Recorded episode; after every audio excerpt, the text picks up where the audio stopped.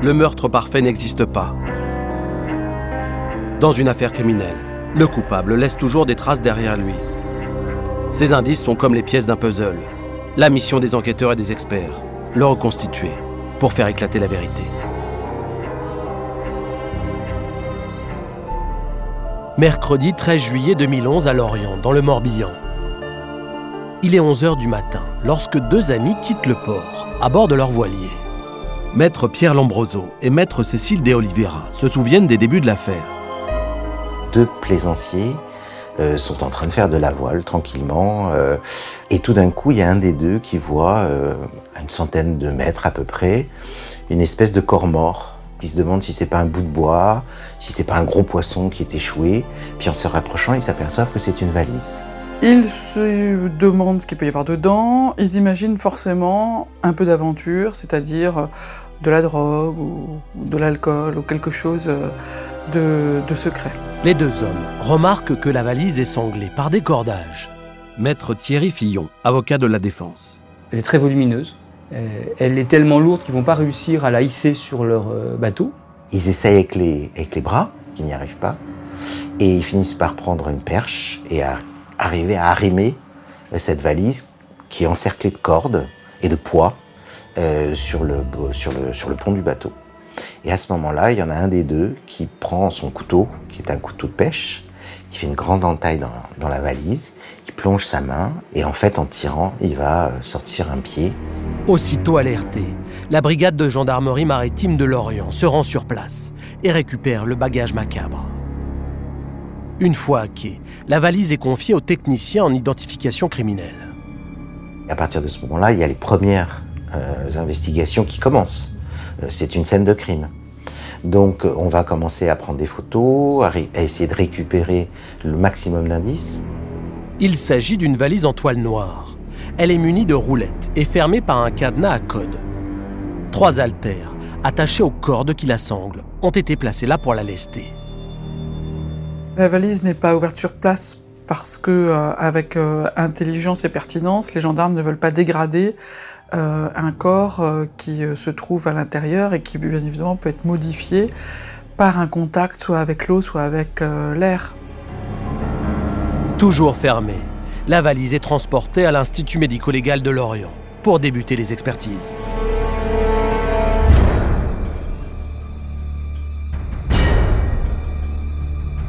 Jean-Marc Bloch, ancien directeur du SRPJ de Versailles, a accepté de nous raconter les investigations qui ont été menées. La valise est ouverte par un médecin légiste, avec un technicien d'identification criminelle, avec bien sûr les gendarmes qui sont chargés de l'enquête. Au moment où ils ouvrent la valise, euh, il y a une bâche euh, de plastique. Euh, ils vont donc euh, ouvrir la bâche et à l'intérieur de cette bâche, il y a un corps. Et ce corps est en position de fœtus. Les membres supérieurs et, et antérieurs sont donc enserrés dans, du, scotch. Euh, et un scotch identique euh, enserre également intégralement donc le, visage de, cette personne. De la base du cou jusqu'au haut de la tête, c'est un, scotch large, un scotch de, utilisé pour la peinture, euh, qui entoure totalement le, le- le visage, comme une momie serait entourée de bandelettes. Le corps est vêtu d'un blouson de cuir noir, d'un débardeur et d'un jean.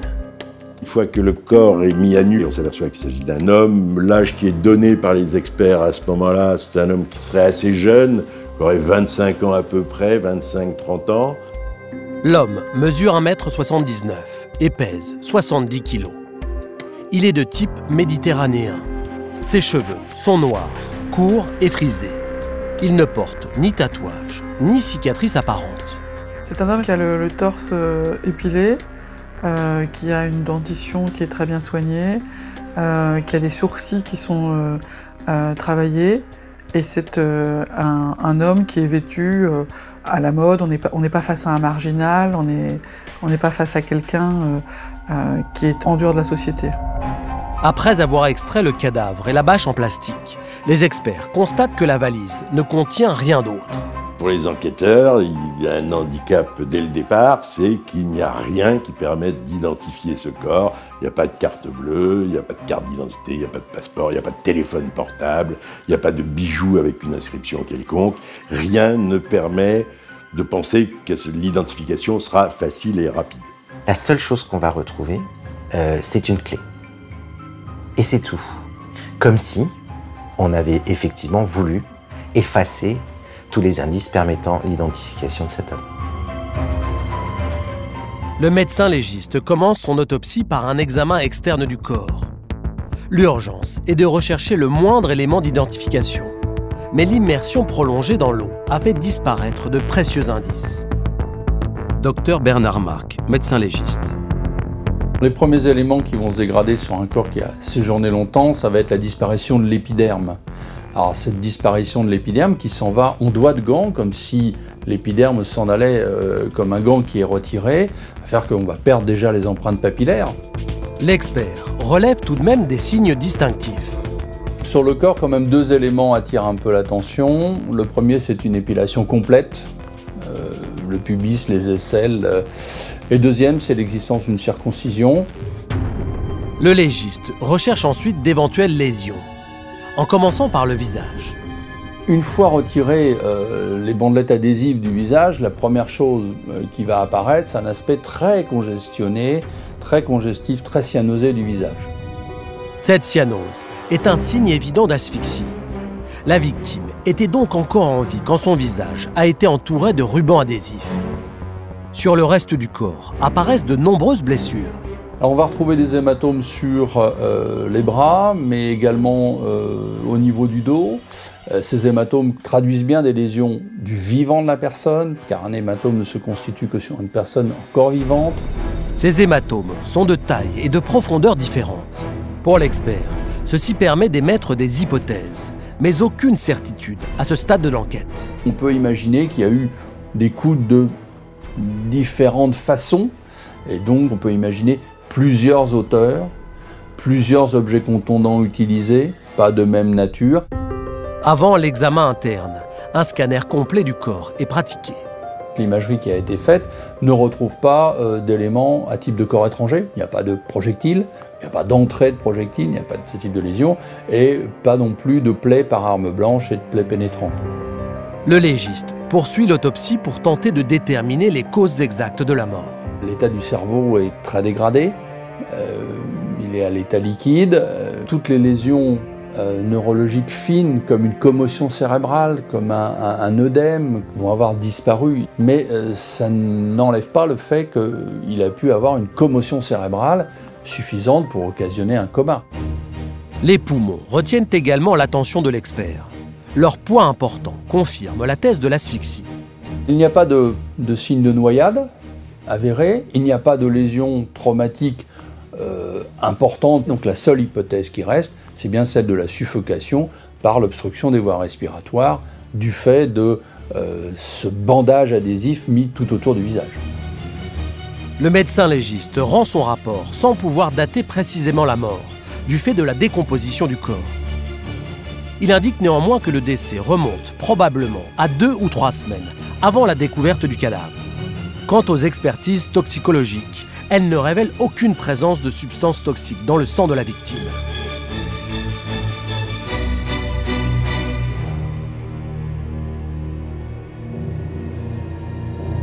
Dès le lendemain de la découverte du corps, une information judiciaire est ouverte pour séquestration et assassinat. Jean-Marc Bloch, ancien directeur du SRPJ de Versailles. Bah, Dans ce genre de circonstances, c'est vrai que pour les gendarmes enquêteurs, leur premier boulot, quelque part, ça va être d'identifier ce corps. Les enquêteurs espèrent que l'inconnu de la valise a un passé judiciaire, car dans ce cas, son ADN apparaîtra dans leur fichier. Donc les premières investigations qui sont faites sont des investigations bien évidemment scientifiques, puisque on n'a pas d'identité, on n'a pas d'éléments matériels euh, qui permettent d'identifier le cadavre. Qu'est-ce qu'ils vont faire? Ils vont prélever l'ADN, bien évidemment. Ils vont le passer au fichier national. L'ADN de la victime est donc comparé aux 2,5 millions de profils enregistrés dans le FNAEG, le fichier national automatisé des empreintes génétiques. Mais aucune correspondance n'en ressort. Le séjour dans l'eau ayant fait disparaître les empreintes digitales, le juge d'instruction ordonne une expertise particulière, une restructuration des mains de la victime. Jacques Pesia, expert en empreintes digitales. Vous avez dans, l'empreinte à proprement parler euh, l'épiderme qui supporte les dessins digitaux tels qu'on les voit euh, à l'œil nu, bien sûr, sur nos propres mains. Euh, mais en dessous, vous avez encore ces couches, le derme, l'intraderme, etc. Ces mêmes dessins qui sont peut-être un peu moins marqués, mais existants. Donc, quand cette peau s'enlève un petit peu comme à l'instar des, des- des peaux de reptiles qui ont leur mue, euh, vous allez retrouver les dessins digitaux sous-jacents. Alors il y a plusieurs techniques de reconstruction des mains. On injecte des produits dans les doigts. Il y a des, il y a des bains qui permettent de nettoyer toutes, les- toutes les extrémités des doigts pour refaire, pour faire réapparaître ces fameuses empreintes digitales, toutes ces petites crêtes, tous ces petits sillons. Après des heures de travail minutieux, les experts obtiennent un résultat concluant. Les ingénieurs arrivent à reconstituer les empreintes digitales de la victime qui sont alors comparées à tout ce qu'on a, aux millions d'empreintes qu'on a dans le fichier national des empreintes digitales. Et ça, comme on dit, ça ne matche pas. Les empreintes de ce cadavre ne correspondent pas à quelqu'un de connu. Autrement dit, l'inconnu de la valise n'était ni un délinquant ni un criminel connu des autorités judiciaires. Les gendarmes comprennent que son identification va s'avérer particulièrement difficile.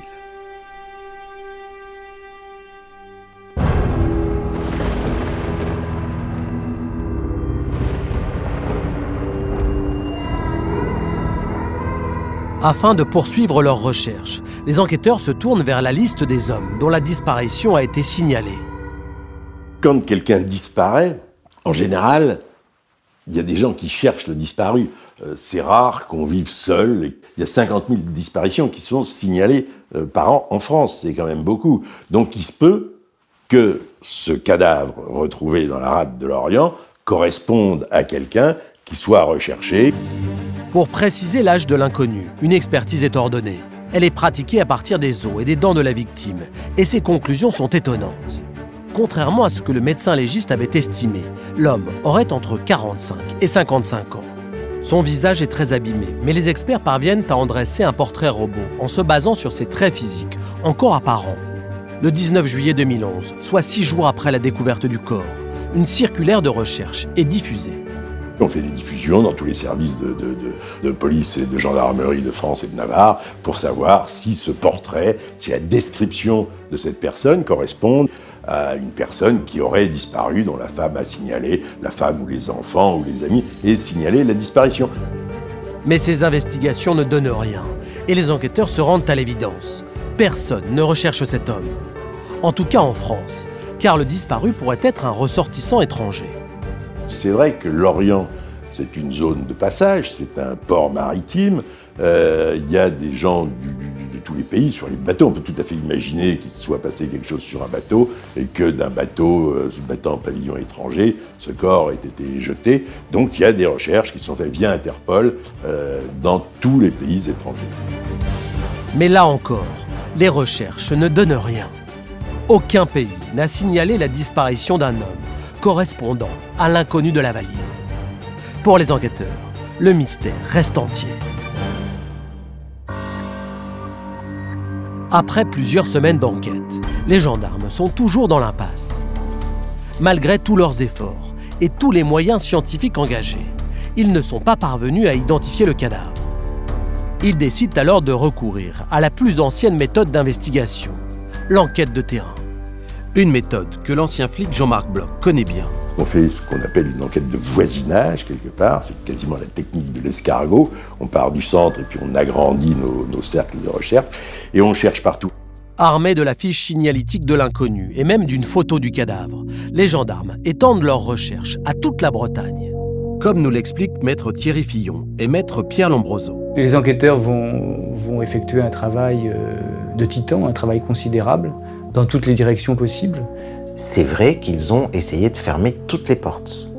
Et notamment, ils ont été sur tous les lieux possibles et inimaginables où aurait pu se trouver ou quelqu'un en situation ou un clandestin, c'est-à-dire quelqu'un en situation régulière, ou un voyou, ou euh, un vagabond.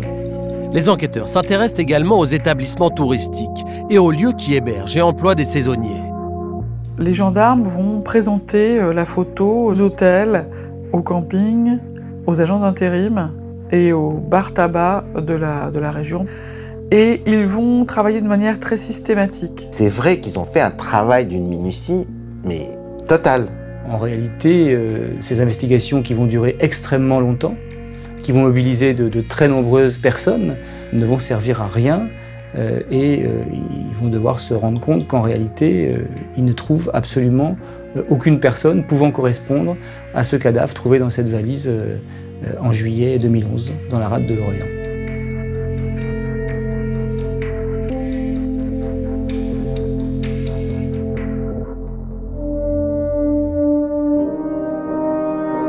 Bien que leurs chances d'identifier l'inconnu de la valise s'amenuisent au fil des semaines, les enquêteurs restent extrêmement déterminés.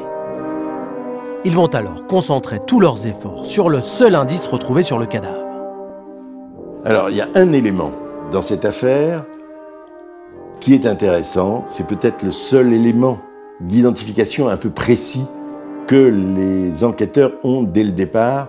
C'est la clé de marque Vachette qui est trouvée dans une des poches du pantalon de la victime. Cette clé, c'est une clé de sûreté. C'est pas une clé lambda, c'est pas la clé qu'on peut faire refaire chez n'importe quel serrurier, n'importe où. Et les enquêteurs doivent se dire que comme il s'agit d'une clé particulière qui est gravée avec un logo, avec un numéro de série unique, peut-être qu'il y a là une piste possible. Faire parler une clé, c'est en fait euh, simple et compliqué à la fois. C'est simple puisqu'elle ouvre une porte. Donc si on trouve la serrure, ça veut dire qu'on trouve la porte. Si on trouve la porte, on rentre quelque part. Et si on rentre quelque part, on rentre dans l'intimité de quelqu'un et donc forcément on va trouver son identité. Quand ils contactent le fabricant de la fameuse clé, les enquêteurs obtiennent une information capitale. Ils vont apprendre qu'en réalité, ces serrures-là n'ont été produites qu'à compter de 2009. Et ils vont apprendre aussi que 399 serrures de ce type-là ont été produites à compter de cette date. Vu la période qui les intéresse, à savoir entre donc l'automne 2009, date de production des serrures en question, et euh, la date de découverte du corps, euh, c'est-à-dire euh, l'été 2011, je crois qu'on on arrive à une 150, un peu plus de 150 serrures, donc on resserre à nouveau le spectre, et après bah, il faut trouver les serruriers. Et là, on sort carrément de l'Orient. Là, ça se situe sur la France entière. Donc, il va falloir prendre son bâton de pèlerin et aller de serrurerie en serrurerie poser la même question. Est-ce que la clé que j'ai là correspond à une des serrures que vous avez vendues ou posées chez quelqu'un, chez qui et à quel endroit? Les investigations autour de la clé promettent d'être longues et fastidieuses. Mais à ce stade, les gendarmes savent qu'ils doivent exploiter chaque élément de l'enquête, aussi ténu soit-il.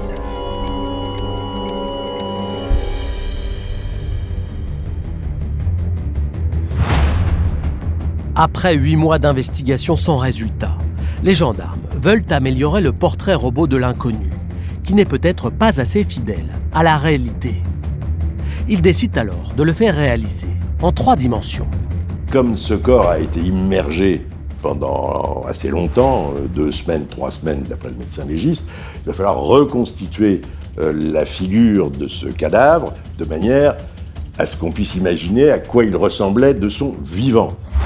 Restaurer un visage en état de décomposition est une opération extrêmement complexe et rarissime.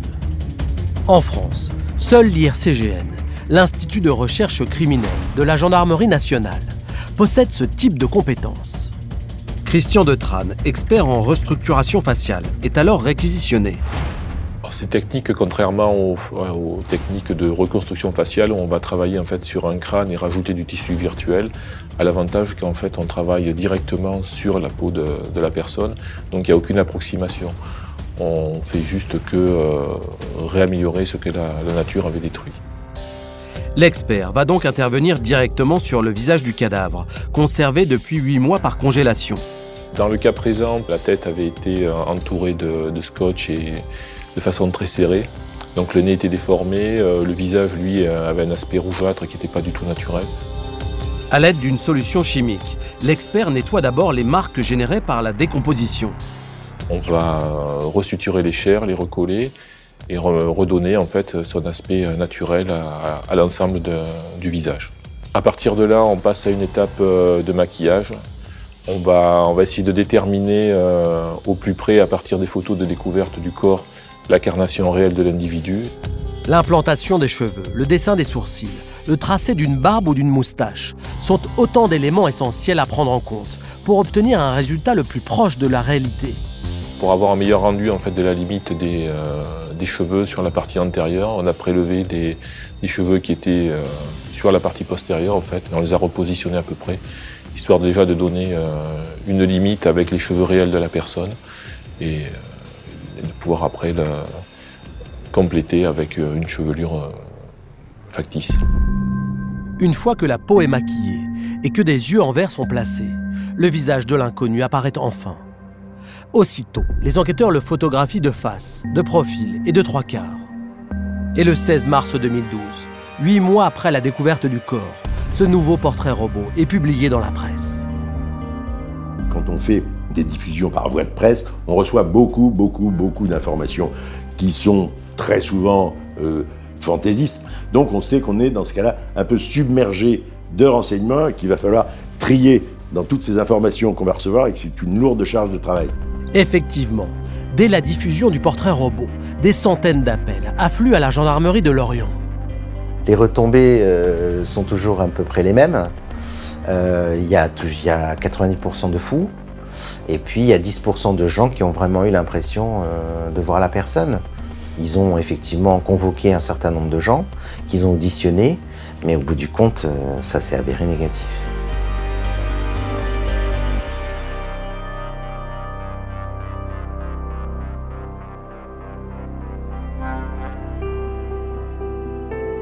L'identification de la victime semble dans l'impasse. Mais les enquêteurs ne baissent pas les bras et gardent un espoir que le ou les auteurs de ce crime aient laissé une trace de leur forfait les enquêteurs vont euh, chercher à la fois dans la valise, sur le corps, sur les adhésifs, la bâche, s'il y a des empreintes, des empreintes ADN ou des empreintes digitales. Euh, ils vont trouver essentiellement des empreintes digitales, plus d'une trentaine je crois.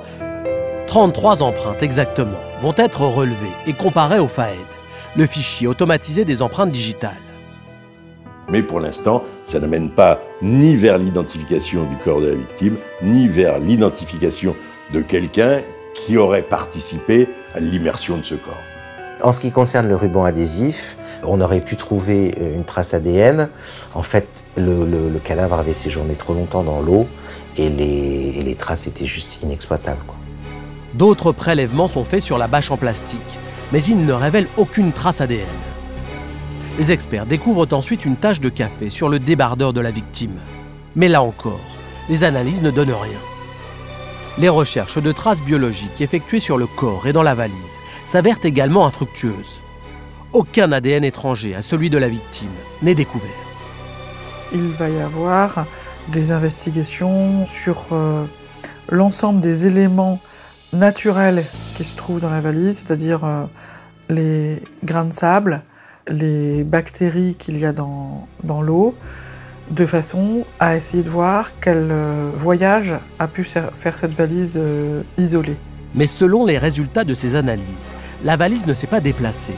Elle a séjourné dans la baie de l'Orient durant toute son immersion. Ça aurait pu être des indices intéressants, hein, parce que si le cadavre avait été mis dans la valise en Martinique et qu'il était arrivé jusqu'à la baie de l'Orient, on aurait certainement retrouvé des, petits insectes ou des petits coquillages et du sable qui ne serait pas celui de, la baie de l'Orient. Et donc, c'était pas complètement fou de faire ça.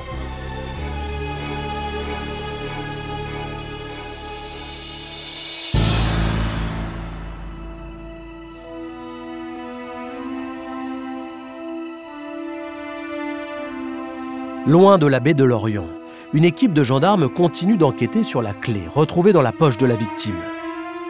Cela fait des mois qu'ils sillonnent toute la France pour tenter de retrouver le commerçant qui a vendu cette fameuse clé.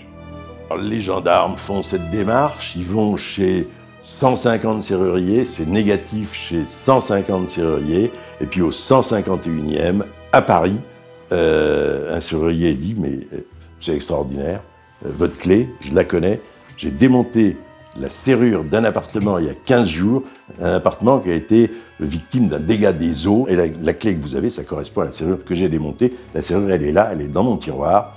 Les enquêteurs essaient, ils rentrent la clé dans la serrure, la clé ouvre et ferme la serrure. La bingo, c'est extraordinaire. En novembre 2012, après 16 mois de recherche intense, les gendarmes ont enfin une piste sérieuse.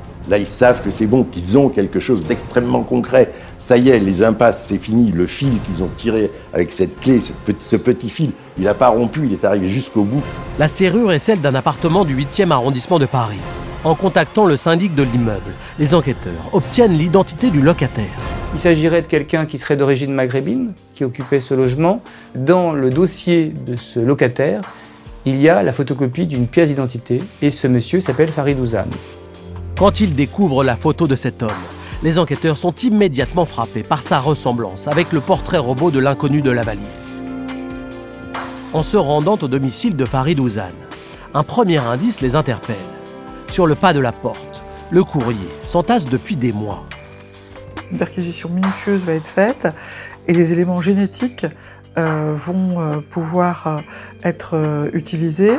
Les enquêteurs vont évidemment prélever tout ce qu'ils vont pouvoir euh, comme élément dans ce studio. Une brosse à dents est aussitôt saisie et envoyée en laboratoire. Après y avoir relevé une trace génétique, une comparaison est faite avec l'ADN extrait du sang de la victime. Et le résultat est sans appel. Il s'agit de la même empreinte génétique. Ça veut dire qu'à ce moment-là, euh, les enquêteurs, euh, entre la clé, le lieu de, vie de cet homme et les éléments scientifiques, peuvent euh, être certains qu'on se trouve bien en présence de M. Farid Ouzane, qui est retrouvé euh, un an et demi auparavant euh, dans la rade de Lorient. Les gendarmes viennent enfin d'identifier le mystérieux inconnu de la valise. L'enquête sur le meurtre de Farid Ouzane peut enfin commencer, à plus de 500 km de la rade de Lorient.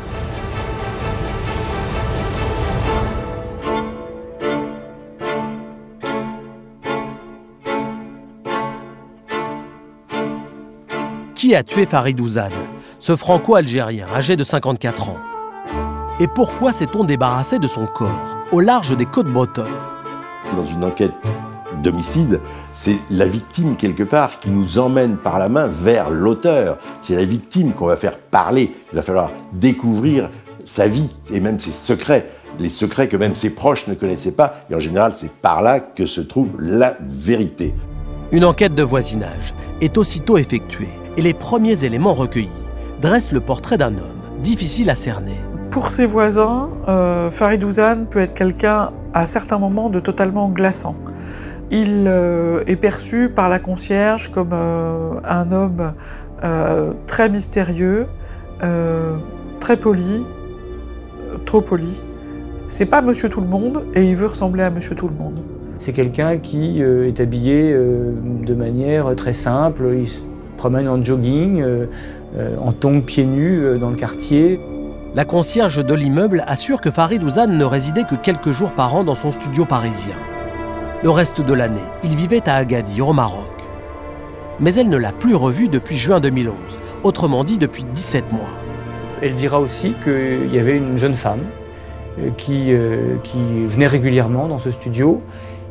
Qu'elle décrit comme étant la petite amie de M. Farid Ouzane. Alors elle, c'est la, belle euh, jeune femme euh, méditerranéenne, euh, extrêmement voyante, bling bling, trop parfumée, habillée trop court, trop moulant, trop serré. La concierge précise qu'elle n'a plus revu cette jeune femme dans l'immeuble depuis la disparition du locataire.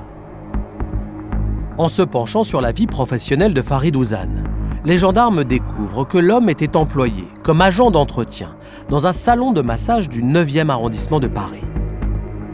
En réalité, les enquêteurs vont s'apercevoir très rapidement qu'il n'est pas du tout salarié, homme à tout faire de salon de massage, mais qu'il en est le, gérant, le patron, euh, et que ce salon de massage, en réalité, est euh, une officine de, de, prostitution. Il exploite euh, ce salon qui rapporte depuis quelques années 3000 euros par jour et qui a euh, une rentabilité de 90 000 euros par mois. Donc on est vraiment dans une situation où, sur le plan financier, Farid Ouzane est un homme très riche.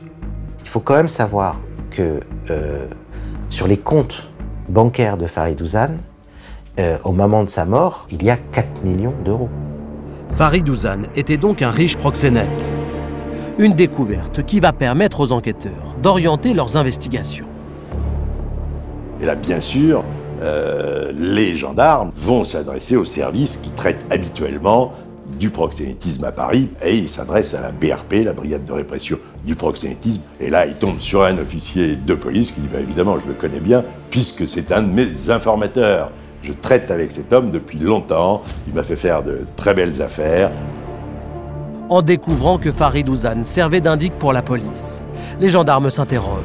L'informateur a-t-il été victime d'un règlement de compte?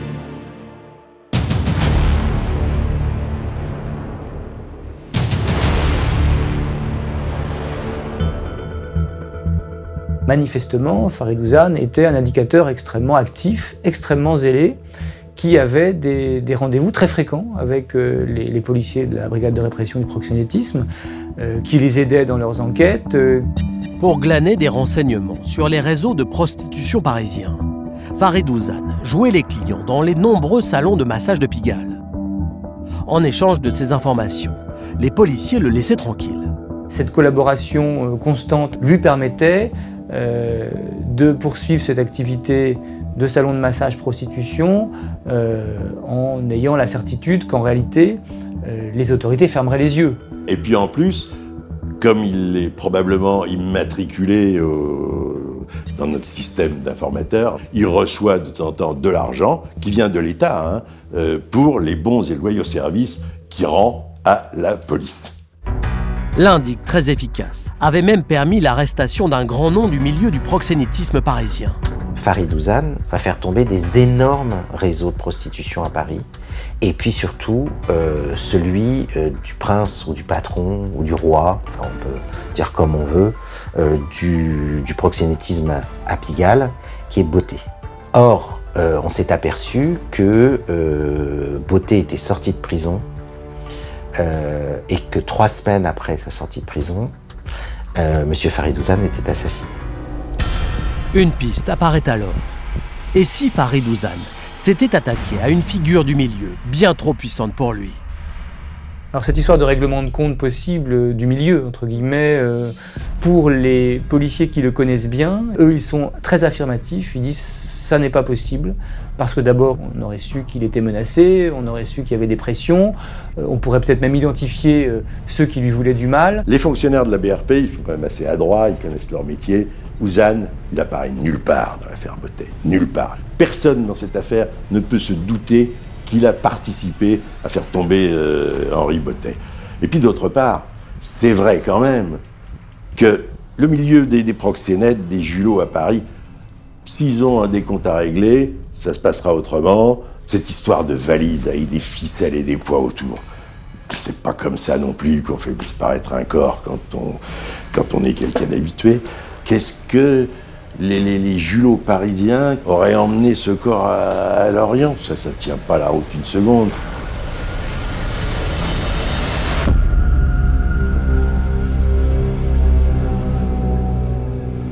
La thèse du règlement de compte ne tient donc pas. En se penchant sur les comptes bancaires de Farid Ouzan, les enquêteurs vont alors faire une découverte étonnante. En creusant maintenant la vie de Farid Ouzan, bon, on s'aperçoit qu'il a vécu après qu'on ait découvert son corps. Il a réglé des factures, il paie son loyer, il a une vie administrative normale, ce qui fait que personne ne s'inquiète de son absence. Les gendarmes découvrent ainsi que huit chèques ont été signés en son nom après sa mort. Et donc ils voient que quelqu'un euh, imite grossièrement à ce moment-là euh, l'écriture et la signature de Farid Ouzan pour faire croire que c'est lui qui continue à intervenir. En se rendant au salon de massage de Farid Ouzan, les enquêteurs découvrent que son commerce est toujours en activité. C'est une certaine Sabrina, 29 ans, qui tient seule les rênes de l'établissement. Jamais elle s'inquiète de sa disparition. Pourtant, ça fait quand même un certain temps qu'elle ne le voit plus, qu'il a disparu. Jamais elle signale à qui que ce soit sa disparition, ni à ses proches, ni à personne. On a l'impression qu'il a disparu, mais ça lui est indifférent. Un comportement d'autant plus étonnant quand les gendarmes découvrent que Sabrina était la maîtresse du proxénète. Mais ce n'est pas tout. En grattant un peu plus, les gendarmes s'aperçoivent qu'il y a également des courriers qui sont écrits au nom de Farid Ouzane, écrits au syndic, écrits à un certain nombre d'organismes. Or, tous ces courriers ont été envoyés après la découverte du corps de la victime, en juillet 2011. Parmi eux, un document en particulier retient l'attention des enquêteurs. C'est un courrier de mars 2012, adressé au syndic de l'immeuble, dans lequel Farid Ouzane refuse que l'on pénètre chez lui pour réparer une fuite d'eau. Une comparaison en écriture est aussitôt ordonnée. Donc ils ont fait faire des expertises de signature et ils sont aperçus que la signature de la dernière lettre qui avait été envoyée à l'administrateur pour cette histoire de plombier était la signature de Sabrina. L'expertise menée sur l'échec livre la même vérité. Partout apparaît l'écriture de Sabrina.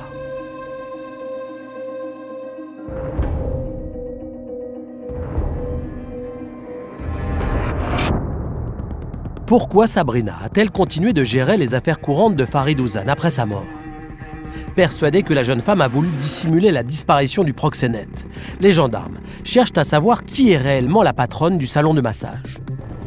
Sabrina est rentrée dans la vie de Farid Ouzane parce qu'elle s'est prostituée euh, dans son salon. Elle est recrutée comme masseuse.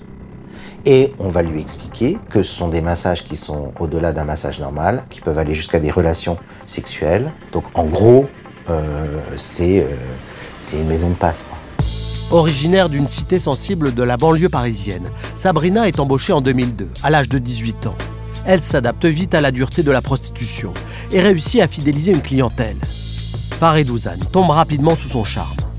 Sabrina et Farid Ouzane entretiennent des relations sexuelles. Moi, je ne sais pas si ce sont des relations amoureuses parce que euh, ils sont l'un et l'autre complètement abîmés du point de vue affectif. En revanche, leur complicité en affaires est bien réelle. Et en 2003, Farid Ouzane lui confie la gérance de son établissement. Farid Ouzane, lui, il a une vie euh, entre Agadir et Paris, il se balade entre les deux, il a pris du recul, il vient de temps en temps dans ce salon de massage pour prendre de l'argent tout simplement. Hein. ça rapporte d'ailleurs beaucoup, beaucoup d'argent. Grâce à son activité d'indique dans la police, Farid Ouzane garantit la protection du faux salon de massage. Une protection qu'il fait payer à Sabrina 60 à 90 000 euros par an.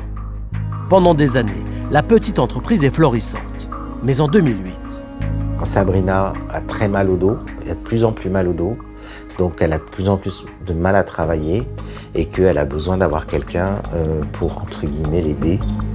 Farid Ouzane accepte de recruter une employée. Et c'est une certaine Nolwenn, 21 ans, qui répond à sa petite annonce. Nolwenn vient de vivre une rupture amoureuse très douloureuse et elle est probablement extrêmement euh, dégradée par les difficultés financières dans lesquelles elle est. Elle voit cette annonce, elle va au premier entretien, elle comprend immédiatement ce qu'on attend d'elle, puisque Farid Ouzane va, euh, entre guillemets, le mot est horrible, la tester euh, sexuellement. Sabrina se méfie un peu d'elle, la trouve un peu fragile, mais Farid Ouzane insiste et Sabrina finit par l'embaucher, la prendre à l'essai une journée. Les prestations de, de Nolwenn euh, satisfont sa patronne, donc elle est gardée. Elle va enchaîner euh, euh, les rendez-vous. Nolwenn faisait allez, entre 3 et 5 000 euros de chiffre d'affaires par jour. C'est énorme. Tandis que Nolwenn se prostitue sous les ordres de Sabrina. Une amitié fusionnelle se tisse entre les deux femmes. Maître Thierry Fillon, l'un des avocats de Nolwenn, se souvient. Nolwenn est une jeune femme, très jeune femme qui vient de province, qui a un côté naïf, qui n'est pas sûre d'elle. Et elle va être en admiration totale devant Sabrina, qui est une femme qui est bien dans sa peau, euh, qui résiste aux gens, qui résiste aux hommes, euh, qui dit les choses, euh, qui affirme les choses.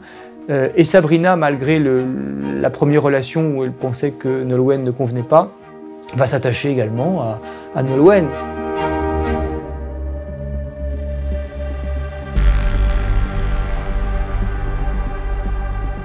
Aucun élément ne permet de comprendre pourquoi Sabrina a cherché à dissimuler la disparition de son patron et amant. Grâce à l'autopsie, les enquêteurs savent que Farid Ouzane a été tué en juin 2011 et en interrogeant leurs confrères de la brigade de répression du proxénétisme. Ils apprennent qu'à cette période, l'homme s'était montré très méfiant à l'égard de Sabrina. Farid Ouzane prend contact avec euh, son officier traitant à la BRP et lui dit qu'il est inquiet Il a l'impression que Sabrina est en train de le rouler dans la farine, qu'elle est en train de le doubler, qu'elle prend du blé sans lui dire qu'elle est en train de l'évincer quelque part de son business qui est juteux. Après huit ans de collaboration, Sabrina commençait-elle à rêver d'indépendance et à trouver trop cher les services de Farid Ouzane. Il est censé protéger le salon, euh, mais peut-être aussi qu'en dehors de la protection, il exige que Sabrina continue à le rémunérer euh, en monnaie sonnante et trébuchante par rapport aux bénéfices du salon, et qu'à un moment donné, Sabrina peut-être euh, trouverait que c'est trop et qu'elle ne souhaite plus donner cet argent parce qu'elle en a besoin. Et c'est vrai que les enquêteurs de la BRP vont effectivement indiquer qu'il y avait des crispations entre Farid Ouzane et, euh, et Sabrina. Les gendarmes se penchent sur l'emploi du temps de Sabrina, de son employé Nolwenn et de Farid Ouzane à cette époque. Ils découvrent alors un élément troublant, survenu trois semaines seulement avant la découverte du corps. Le 20 juin 2011, Farid Ouzane est à Agadir, il a une maison à Agadir, et curieusement, Nolwenn et Sabrina vont à Agadir et font un aller-retour dans la journée Paris-Agadir, Agadir-Paris. Elles arrivent au petit matin et Farid Ouzane leur ouvre la porte et leur demande ce qu'elles font là. Et euh, Sabrina explique qu'il y a des types qui sont venus qui avaient l'air euh, assez dangereux, quoi. Euh, Et donc elle, vient le voir pour le prévenir. Mais elle ne sait pas si ce sont des voyous, si ce sont des policiers. Sabrina lui explique que ces hommes venus au salon de massage lui ont fait subir un véritable interrogatoire. Inquiet, Farid Ouzane cherche à comprendre. On a une trace euh, objective de, de- de cela, puisque euh, de Agadir, Farid Ouzane va appeler son correspondant à la BRP pour vérifier les déclarations euh, que lui fait euh, Sabrina. Et on lui dit, mais non, pas du tout, il n'y a aucun flic de la BRP qui est venu. Ça va inquiéter. euh, pour autant, Farid Ouzane, il pense que c'est faux, mais si c'était vrai, c'est quand même un peu inquiétant sur effectivement euh, son activité, sa couverture, les liens qu'il a avec la BRP. Et c'est ce qui va précipiter euh, son propre retour euh, sur le territoire français. Le 21 juin 2011, à 21h, Farid Ouzane atterrit à Paris. Et c'est à compter de cette date que les hommes de la BRP perdent tout contact avec leur indique. Les gendarmes s'interrogent. Le proxénète est-il tombé dans un piège? Il est évident que Sabrina et Nolwenn sont les dernières à avoir vu euh, Farid Ouzane vivant.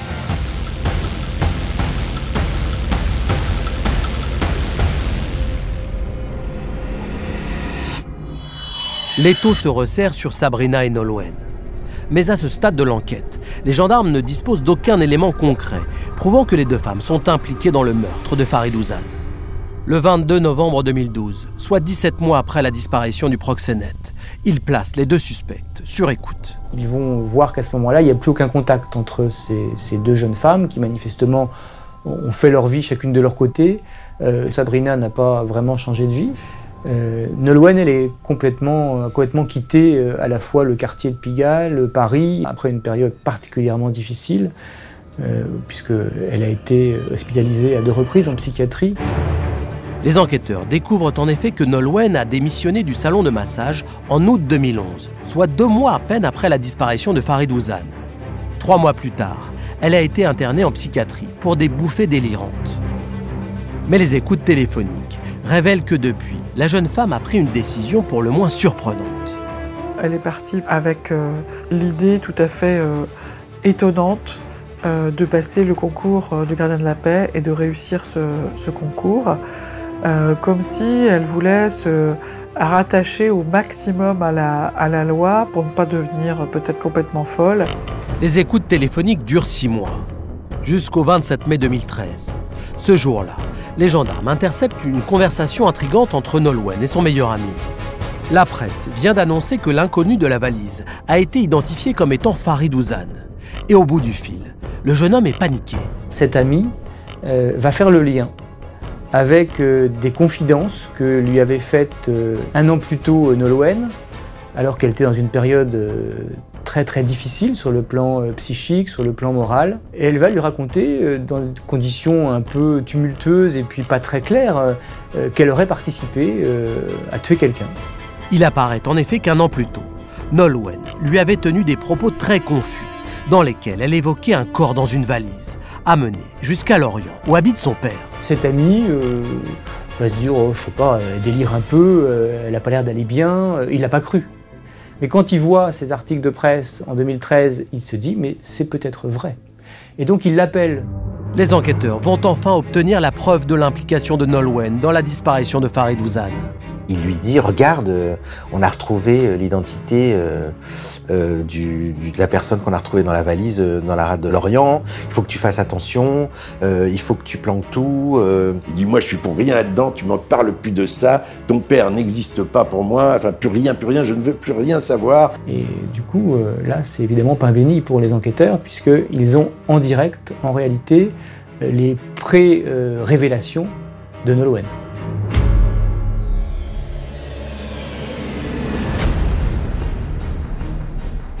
Alors, dès le lendemain, bien sûr, les gendarmes vont interpeller à leur domicile Nolwenn, Sabrina, et bien sûr le père de Nolwenn, puisqu'il apparaît dans cette conversation téléphonique. C'est donc que peut-être le père a eu un, rôle à jouer dans cette affaire, et tout le monde se retrouve en garde à vue. Et là va débuter évidemment le, le marathon euh, judiciaire pour ces deux femmes, et va débuter aussi euh, l'opposition totale de leur version.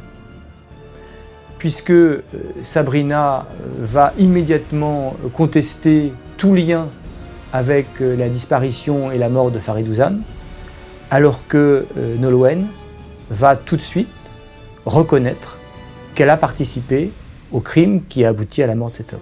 En présence de son avocat, maître Thierry Fillon, l'interrogatoire de Nolwenn commence. Après quasiment deux ans d'une enquête hors du commun, les gendarmes s'approchent enfin de la vérité. Donc elle raconte aux enquêteurs qu'il y avait euh, des tensions euh, entre euh, Sabrina et, Farid Ouzane, principalement au sujet de l'argent, qu'elle ne voulait plus en donner à Farid Ouzane, qu'elle estimait que c'était exorbitant, qu'elle avait évoqué à plusieurs reprises que ce serait bien que cet individu disparaisse de leur vie en tous les cas. Nolwenn explique que le 21 juin 2011, à son retour d'Agadir, Farid Ouzane est arrivé au salon de massage aux alentours de 23 heures. Très vite, le ton est monté entre le proxénète et Sabrina. Sabrina va même, de colère, jeter son café sur euh, Farid Ouzane. On retrouvera effectivement des traces de café sur euh, le t-shirt de Farid Ouzane quand il sera expertisé. La dispute est suffisamment forte pour que Farid Ouzane veuille sortir euh, du salon. Mais au moment où l'homme s'apprête à quitter les lieux, Sabrina donne un coup de chandelier sur l'arrière de la tête de Farid Ouzane. Farid Ouzane arrive à sortir, Sabrina le rattrape, ils se disputent dans la rue, un deuxième coup est porté et euh, ils rentrent tous les deux finalement dans le salon, probablement parce que Sabrina propose à Farid de le soigner et la discussion va continuer. groggy et sous la menace de Sabrina, l'homme aurait accepté de signer des documents.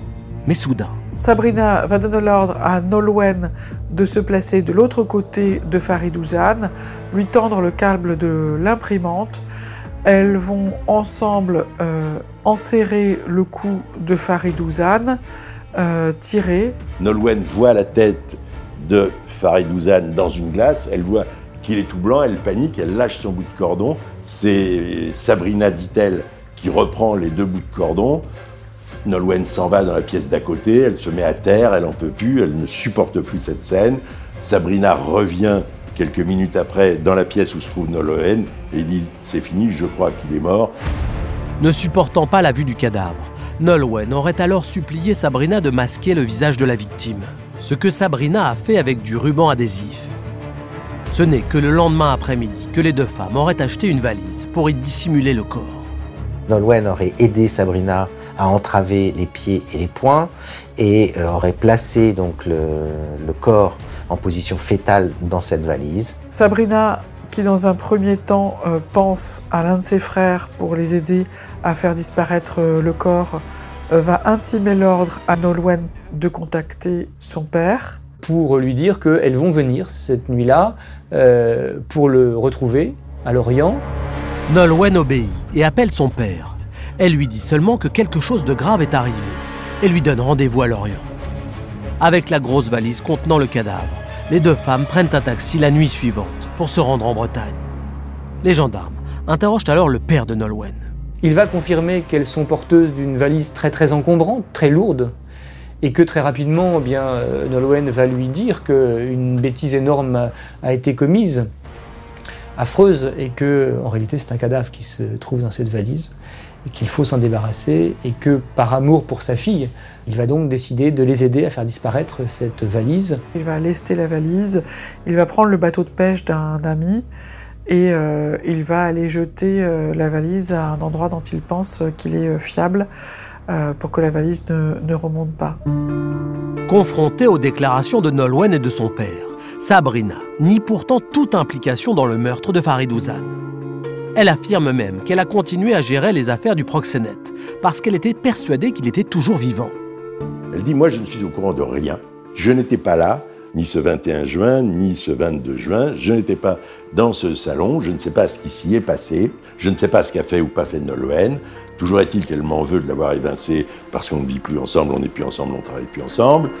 Pour maître Pierre Lombroso, l'avocat de Sabrina, les affirmations de Nolwenn ne sont que les divagations d'une jeune femme instable. Nolwenn a quand même des problèmes psychologiques importants. Elle a été hospitalisée pour des bouffées délirantes et des hallucinations, avec un début de schizophrénie, ce qui euh, pose aussi un problème sur ses révélations au cours de la garde à vue. Le doute s'installe concernant la véracité des propos de Nolwenn.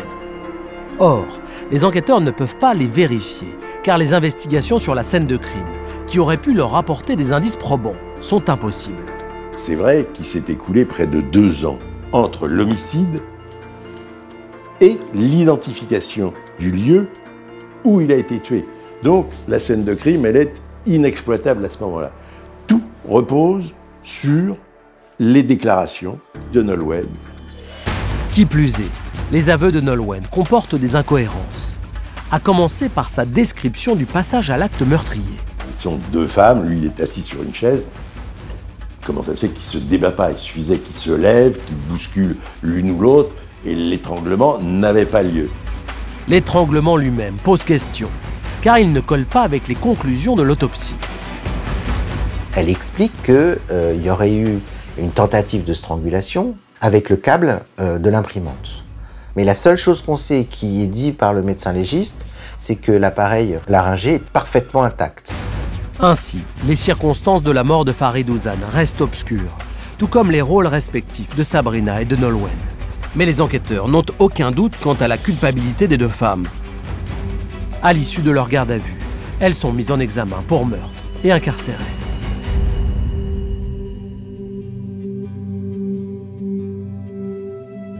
Pour les gendarmes de la brigade maritime de Lorient, ces mises en examen marquent la fin de deux ans d'une enquête hors norme.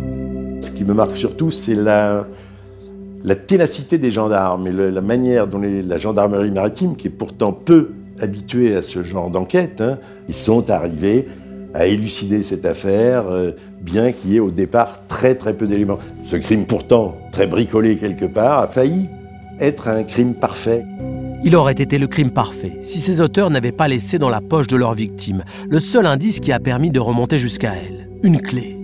Car personne ne s'est jamais inquiété de la disparition de Farid Ouzane. Moi j'ai été euh, fascinée euh, par le fait que cet homme n'a aucun lien affectif, aucun contact avec sa famille, ni avec euh, une femme qu'il aimerait, ni avec des amis. Cet homme vit dans une espèce de bulle dans laquelle ne compte que le sexe et l'argent. C'est un homme qui n'aime pas et c'est un homme qui, je crois, n'est pas aimé. Le 16 décembre 2016, devant la cour d'assises du Morbihan, Nolwenn et Sabrina ont été reconnues coupables du meurtre de Farid Ouzane.